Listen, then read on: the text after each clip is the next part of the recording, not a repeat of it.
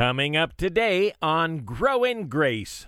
You have a choice, and God gives you that ability. You have this ability. You are a thinking, rational, intelligent person who can weigh and make a decision. That's a gift from God. You are a sentient being. You can think things through and make a choice. Zion place gotta dwell with man. Sick healed and the crippled stand, singing hallelujah. My kingdom built with the blood of my son, selfless sacrifice for everyone. Faith, hope, love, and harmony. I said, let this world know me by your love. Hello, and welcome to another Grow in Grace with Pastor Ed Ray. You know, we're online at thepackinghouse.org, and we're going and growing through the New Testament together. And today we pay another visit to John chapter 7. Jesus is teaching at a festival, and a division occurs over who Jesus is. Let's lean in and listen to what Pastor Ed has to say about it. Verse 11. The Jews, again, not the Jewish culture, but the Jewish leadership, the priests, sought him at the feast. Where is he? They said. Verse 12. And there was much complaining, and the people arguing back and forth.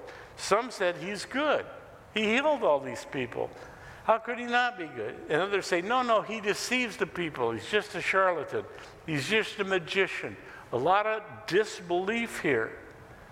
That's the first section. Now he's in Jerusalem, verse 14, about the middle of the feast. I said that the Feast of Tabernacles was eight days long. And if this is 32 AD, which we believe it is, the Feast of Tabernacles, the middle of the week would be on a Sabbath day. So it's Saturday, a high holy day for the Jews. So he's in the temple area. Now, the temple, guys, I want to put that slide up. In the center is that golden dome, and that's the approximate location of the original Temple of Solomon, today a Muslim site. But it was there that Jesus goes up to. It is the most famous university in the Middle East at this time. And there was a portico, a porch, Solomon's porch, 186 columns, six foot around, huge porch. And under it, Josephus said there were 30 universities, 30 different universities with their own staff of rabbis, doctors of the law. And students would come to them from all over who wanted to learn about how to keep the 613 rules and regulations. I keep emphasizing that because I want you to see the difference between trying to know God by law or knowing God by His grace, His forgiveness. So they're there. And it's there he goes, verse 14. He goes up into the temple, that flat spot, and he begins to what? Teach. Teach. There's people all over the place learning, and he just starts talking. And the crowds came to him, and all the rabbis are going, Hey, where do all my students go? They're jealous. That's what's going on here. Now, he wasn't afraid to die. Why did he wait to go up? Because God has a schedule for him. He was to come into Jerusalem on a very specific Sunday. And it's prophesied in the book of Daniel in the Old Testament more than 600 years before it happened. And there it says, He will come through, the Messiah will come through the eastern gate on a donkey. And the people will sing, Hosanna, Hosanna. Sound familiar? What we know as Palm Sunday. But that was during the feast of Passover, six months from now. God designed the Messiah to die during Passover as a picture of the lamb that was killed in Egypt. You remember they were slaves for 400 years in Egypt? And God sends Moses down there, and there's 10 plagues, and Moses said to stop the last plague, If you love God, you are to sacrifice a lamb and use the blood and paint the doorposts of your home. In the center up above, then on both sides, and then at the bottom, the blood of the lamb. Anyone whose home is under the sign of the blood, looks like a cross, the death angel will pass over. Anyone who has put their lives under the blood of Jesus Christ, the death angel will pass over you. And you will go directly to heaven. You take your last breath here, your next breath is in front of the King of Kings. So, seeing him, you will be like him, is the promise of Paul to the Corinthians. So, the timing, the particular feast that Jesus was to die on was six months later than this. And so they couldn't have killed him if they wanted to. It was not the right time. So Jesus goes up on the Sabbath day in 32 AD. It was Saturday was the middle of that eight-day period. And he walks into the university, the most famous one in the Middle East, and he starts teaching. Well, the Jewish leadership, verse 15, the professors there, the doctors of the law, said, How does this man, capital M, how does this Messiah, how does this Jesus know letters, grammata in the Greek language, where we get our word grammar? How does Jesus know how to read and write? Well, being God probably helped. But of course, they don't believe that and they don't get it. They marveled, wow, this guy. Now, here's what's going on behind the scenes. So the Romans are in charge of Israel, they've taken over the country. They speak Latin. Alexander the Great had come ripping through the Middle East 400 years earlier, and he taught everybody the Greek language. And the Hebrew scriptures were in Hebrew. But they'd spent years in Babylon, 70 years there, and they learned a fourth language just to confuse the whole thing called Aramaic. It's a little bit like Hebrew, but it's not the same. So, what they're saying is they hear Jesus teaching, he's teaching like a rabbi, like they were, in the Hebrew tongue. How does God know how to read and write Hebrew? That's why I just think this is hilarious, okay? It's been bothering me for a long time because the experts say that Hebrew didn't become a written language until first they said the first century. And then we found the Dead Sea Scrolls that are carbon dated at 200 BC, and they had to back it up a couple hundred years. They discovered on Mount Ebal this little thing. Now, Mount Ebal was part of two mountains that when the Jews came into Israel, they went to this place and there were blessings pronounced on one mountain and in Ebal, Gerizim was that mountain, and Gerizim had blessings on it. Mount Ebal had curses spoken if you don't do the law. That was found in March. It doesn't look like it, but it's a document made out of lead. They tried to unfold it to read it, and they couldn't, so they used something called tomography that uses energy sometimes x-ray, sometimes light. X-ray doesn't penetrate lead. This is not going to be on the test. Don't worry about it. But they had to read it, and they used ultraviolet light. So anyway, inside is a message. The message isn't as important as the language it's written in. It's written in Hebrew, pre-Hebrew, 1,400 years before Jesus. Moses wrote the, the Old Testament in the 14th century BC. Here is the first tangible proof that the experts are wrong again. That Moses wrote the Old Testament in this language. Now, you see the figure in the middle that looks like a stick man with his arms up? That's the Hebrew letter for Yahweh, God Almighty, the great I am. It's on that little document. This is a Jewish document. Now, first the experts said, oh, well, it's Canaanite. It was before there were any Jews there. Well, you know, that's a hot political subject. Politics aside, Moses had to write in some language. What did he write it in? I believe, I'll make a prediction. Someday soon, Some archaeologist is going to find a pile of lead tablets that will be the books of Moses in his handwriting. I, and, and I'm trying to build up your faith that you would see that this is not a, well, you have to believe in fairy tales. No, no, no. This is hard archaeological proof, scientifically measured. This one is. It obviously is Jewish because it's got the only language in the world that calls God Yahweh. And it's on a lead, there's the altar that, jo- get this, that's the altar that Joshua stood on 14 centuries before Christ. Is that like an old altar or what? And that's where they found this little tablet. It's made of lead. So what? They made ribbons of lead, soft metal, right? You can pound it out. And they used a, like a wooden pencil without the lead in it, a stylus, and they wrote it out. Then they took charcoal and water and rubbed it across it, then used a cloth to clean it off. And the charcoal went into the indentations, and then they folded it over. It's a book, it's a small book. This is the first Microsoft Word program ever written. That's where they found it. So they say to Jesus, the creator of the universe, How does this man know how to read and write? Wow, Jesus answered, My doctrine, my teaching, it's not mine, but he who sent me, Father God. If anyone wants to do his will, what?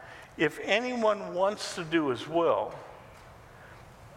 he shall know concerning what I teach, the doctrine, whether it is from God or whether I speak of my own authority. Now, this is a pretty astounding statement if you take it apart. If anyone wants to do his will, do you want to follow God? No, Pastor, I don't have a heart for it yet. Then ask God, make me willing to accept your will in my life. And when you do that, He forgives your sins and the Holy Spirit takes up residence inside you. The same Spirit, Romans 4 says, that raised Christ from the dead dwells in you. And the Holy Spirit is a teacher. Now, when the Holy Spirit takes up residence in you, he gives you what I call is a baloney meter. And it works when I say something that's not quite right, and you go, mm, I'm not sure that's what that means, Pastor. Or you're watching TV on one of these, I won't say it, one of these evangelists, and you go, mm, I don't think that's what the word says. And then you go and check the Bible, and you were right. Thanks for listening to Grow in Grace, and don't leave us just yet. There's much more to come. Pastor Ed Ray is in John chapter 7. You don't need someone to interpret the Bible for you. You just need to listen to the Holy Spirit inside you. That's what Jesus is saying you will discern whether it's right or not. You may not completely understand it, but if you are willing to do as well. Illustration I had a friend for many years who was a retired, quite a bit older than me, retired colonel from the Army, 101st. And he got saved. And when he got saved, it radically changed. He was a hard bitten guy that screamed orders at people until he got saved. And all of a sudden, he started being humble and asking people's opinion and helping people, very, trying to be very helpful. And he's one of the greatest examples of willing to obey God. And I asked him, why is it that you're, Jim, you're growing so fast? He said, I don't know. He said, I've been in the Army since I was 17, and I obey orders. And I figured this book is God's orders to me. The New and I went, yep. and he just blossomed. If you're willing to obey God, well, Pastor, I don't think I am willing. Then pray that God would change your wicked black heart like he did mine. I was born with the heart of a pirate. And God said, No, no, that's not going to work. Give me that heart. he put in a new one. Still working on it. We're all faced with choices. You chose to come here this day. You make choices every day. You choose what you're going to have for breakfast or not have breakfast or, or what you're going to drink coffee, tea, whatever else, orange juice. You decided to come here and you, you made a choice to get into a vehicle. that probably has a set of tires on it somebody else put on it. And you trusted that guy. What were you thinking? Did he tighten all the lug nuts? I don't know. I don't own a lug wrench. I'm not like that. See, I go out and test it after the guy put, the, put it on my car. It didn't do me any good, but that was the idea. So you have a choice, and God gives you that ability. You have this ability. You are a thinking, rational, intelligent person who can weigh and make a decision. That's a gift from God. You are a sentient being. You can think things through and make a choice. He who speaks from himself seeks his own glory. Jesus is still speaking about how does he know how to read. He says, if I was just speaking about myself and seeking to be well known, if I was trying to get ahead, but he who seeks the glory of the one who has sent him is true. No unrighteousness is in him. He said, I'm not trying to promote myself, I'm promoting God. Verse 19 Did not Moses give you the law? Now, this is a technical argument that Jesus uses against them, and I, am sorry, I have to give you a little background before it makes sense. So, Moses wrote the five books, first five books, called the Pentateuch. And Jesus said, You're studying that every day. 613 rules and regulations, that's what you're teaching all these students. Did not Moses give you the law? Yet none of you keeps the law. Now he's talking to a group of professors of the law in the most prestigious university in the Middle East. And he says, You don't know what you're doing. And for some reason, they didn't appreciate that. Why do you seek to kill me? Okay, so they played chess with the law. That's the only way I can think to e- explain it. And they said that the earliest laws in the Old Testament were more important than the later laws. And if you had to keep the earlier law at the expense of the later law, that was okay because it was more important. And so Jesus is going to play that game with them because he knows what they're thinking. The people answered and said, You have a demon. Who's seeking to kill you? The people who were from out of town. They said, Well, this guy thinks people are trying to kill him. Jesus said, I did one work, and you all marvel. One work? He healed this guy 38 years next to the pool of Bethesda, and Jesus said, Take up your bed and walk. But it was on the Sabbath, the day when you couldn't do any work. He said, pick up your bed. That was considered work. Anything that weighed more than what you can put in an eggshell was work, including false teeth. I won't ask for a show of hands, but some of you are working on Sabbath. Okay. He said, I did to work, and you all marvel. That's back in chapter 5. Moses, therefore, gave you circumcision not that it is from Moses, but from the fathers, from Abraham. Father Abraham is what he's saying. And you circumcise a man on the Sabbath. So he's putting them in a dilemma. They said the oldest law, circumcision, was would override the importance of the Sabbath. And they are indicting him for healing a man on the Sabbath. He said, You hurt a baby on the Sabbath. You don't think anything bad about that. What's he mean? The law says if you have a male baby, it's born, you are to circumcise it on the eighth day. And for years, people said, eighth day, what's with the eighth day? It's probably some old wives' tale. No. No. In fact, the eighth day of a baby's life on mother's milk starts to form gut bacteria, and by the eighth day, prothrombin, the part of the coagulation cascade that keeps you from bleeding to death, is enticed by vitamin K, which comes from bacteria in the baby's gut. The eighth day is the day you're least likely to bleed to death in your entire life. How did God know that? That's what He said. Eighth day, and he designed us that way. Now, I have worked in a hospital laboratory for many years of my life, and I had scientists beside me that said, I don't believe the Old Testament. I give them this example. They get, no. I said, here's the study, read it. Eighth day, coagulation spikes. If you're going to have to operate in somebody, that's the day. Now, here's the dilemma. But they want to do it on the Sabbath day because they're so legalistic that it has to be on the eighth day. Your baby's born on a Saturday, then on the following Saturday, that's when you have to circumcise him. And Jesus says, You hurt babies on the Sabbath. You can't wait one more day because you're a complete legalist. You don't even think of the kid.